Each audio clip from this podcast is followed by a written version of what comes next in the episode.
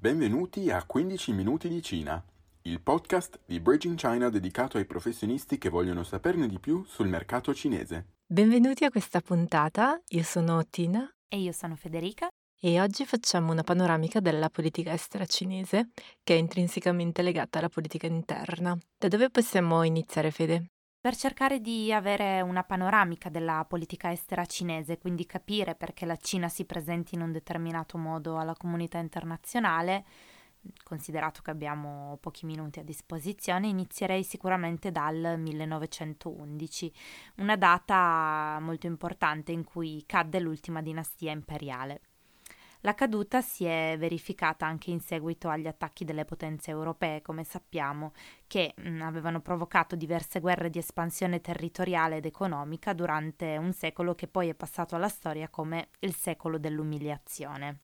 Questo secolo dell'umiliazione si conclude poi nel 49, quando Mao Zedong sale al potere proclamando la fondazione della RPC, e eh, ponendo fine alle sanguinose guerre interne che scoppiarono alla caduta dell'impero che abbiamo detto prima nel 1911, ma eh, influenza tutt'oggi la proiezione della Cina. Infatti l'ingiustizia subita dalla Cina in questo secolo è alla base di un atteggiamento revancistico che vede la crescita economica degli ultimi trent'anni non come uno sviluppo senza precedenti, ma piuttosto un ritorno allo splendore di un tempo, quando la Cina imperiale rappresentava un modello d'avanguardia e ricchezza. Insomma, l'era maoista, poi iniziata nel 49, è un'era di grandi cambiamenti, sia economici che socioculturali che mm, pone alcune basi per lo sviluppo della Cina come la conosciamo oggi, ma che attua delle politiche poco oculate per l'economia. In materia di politica estera, eh, la Cina in era maoista si schiera inizialmente con l'ex Unione Sovietica, fino alla rottura che avverrà nel 1960, seguita poi da un periodo di isolamento che vede la Cina al di fuori della contrapposizione Stati Uniti-Unione Sovietica, che contraddistingue in particolare quegli anni, e in generale un isolamento dagli affari internazionali. Gli anni 70 sono poi i famosi anni della diplomazia del ping pong, epoca in cui assistiamo a un'apertura verso gli Stati Uniti attraverso appunto lo sport del ping pong. La visita poi di Nixon in Cina del 72 conferma un allacciamento dei rapporti tra i due paesi.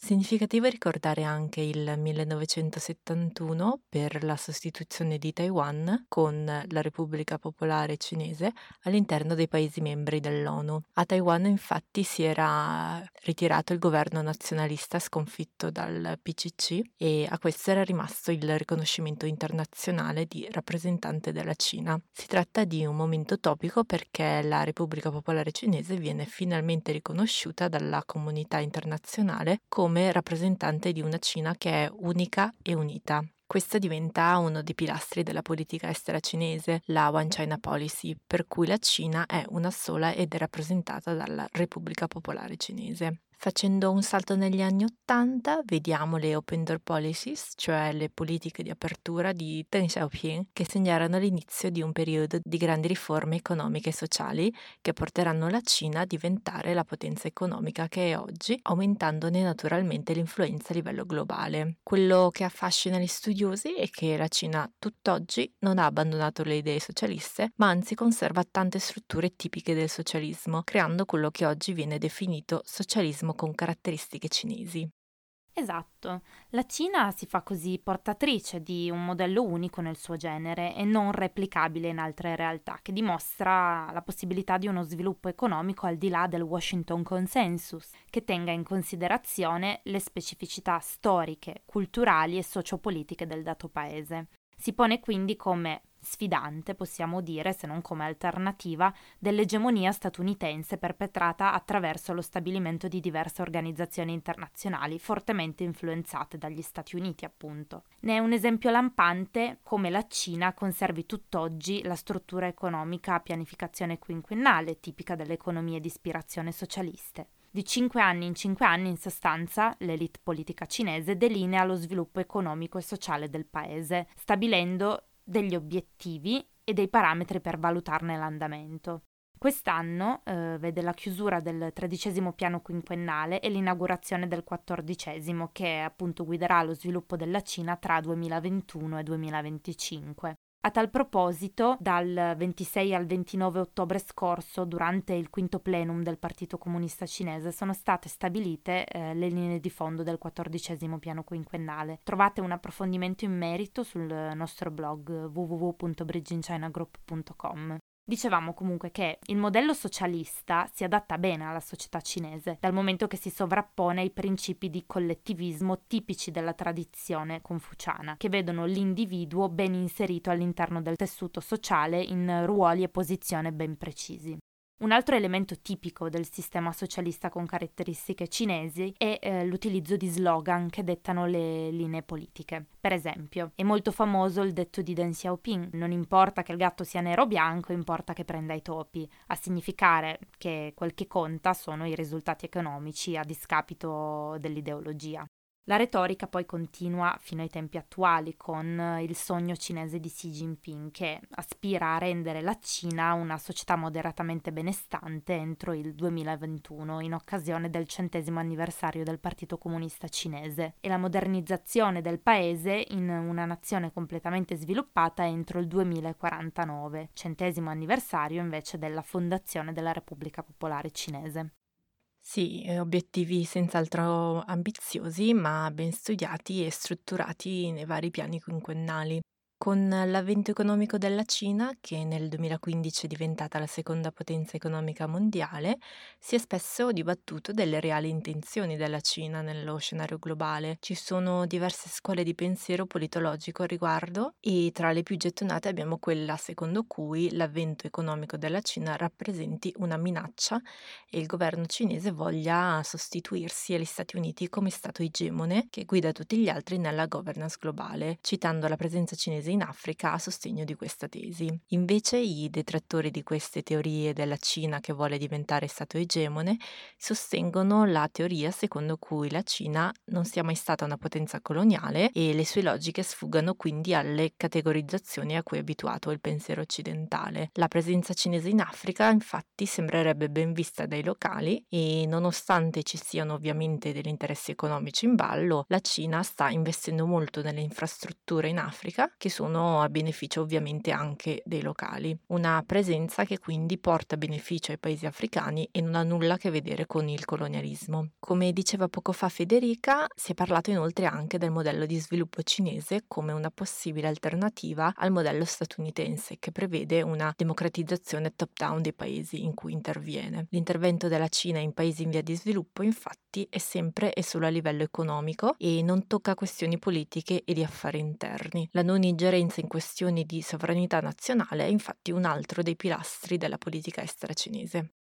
Verissimo. E guardando la storia moderna, quindi, si possono comprendere alcuni capisaldi della politica estera cinese. Ad esempio, la priorità assegnata alla sicurezza e stabilità interne e la ricerca della pace e dell'armonia sono principi guida che si esemplificano nel tentativo di mantenere un basso profilo in materia di affari internazionali, per focalizzarsi invece sugli obiettivi socio-economici interni. Questa linea di basso profilo in materia internazionale, iniziata con Deng Xiaoping e perpetrata dai suoi successori Jiang Zemin e Hu Jintao, è invece eh, sembrata venir meno con Xi Jinping, l'attuale segretario generale del partito, che durante il diciannovesimo congresso del PCC nel 2017 sembrava voler rivendicare maggiore spazio nella governance globale cosa che di fatto è accaduta, come si può evincere dalle posizioni di rilievo assunte da personalità cinesi all'interno delle principali organizzazioni internazionali.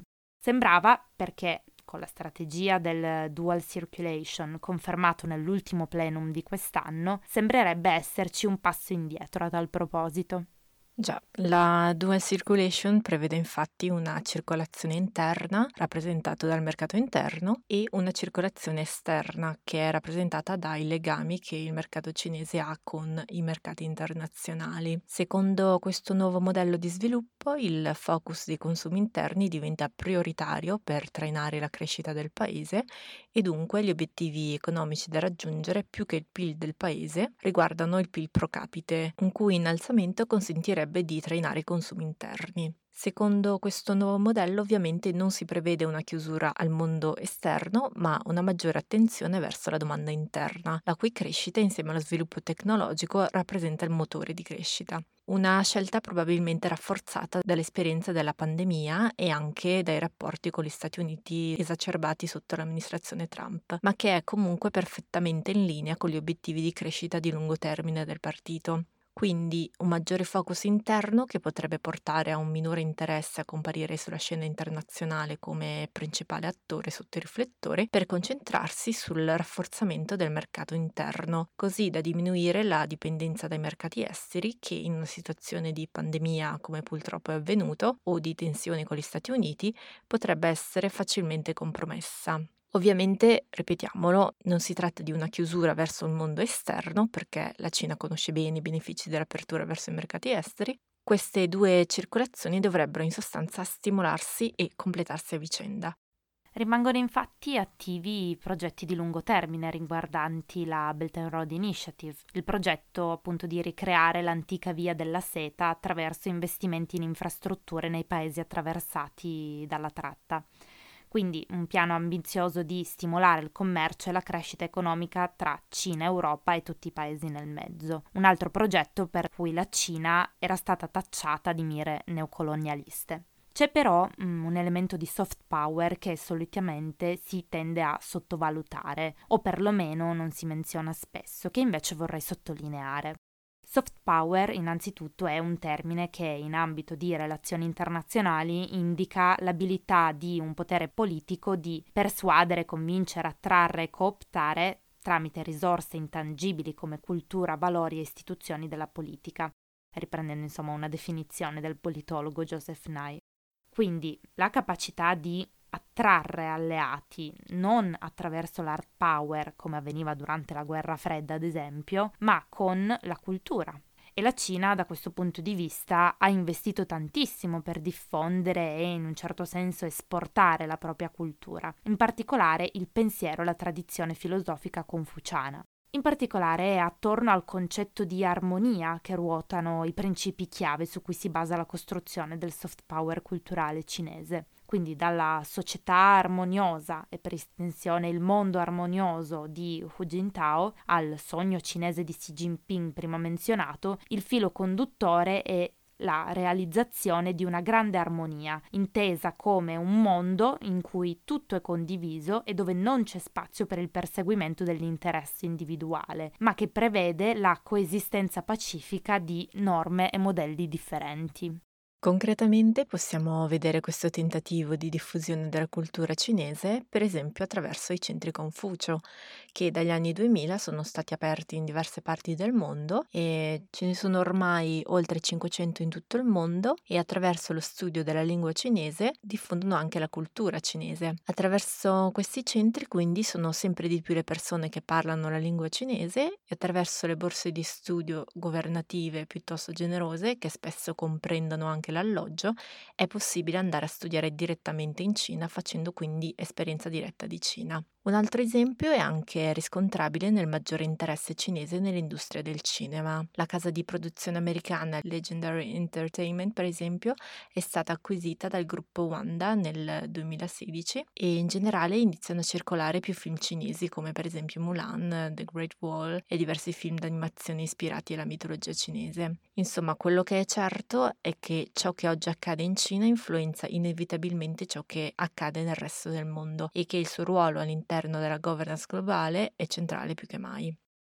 Bene, direi che per oggi ci fermiamo qui, speriamo che questa puntata sia stata utile per avere una panoramica della politica estera cinese. Se vi è interessato l'argomento, nel video YouTube di questa settimana parleremo di diplomazia del panda. Per domande e commenti vi aspettiamo nel gruppo Facebook Vendere in Cina. Ci sentiamo settimana prossima, 再见。再见。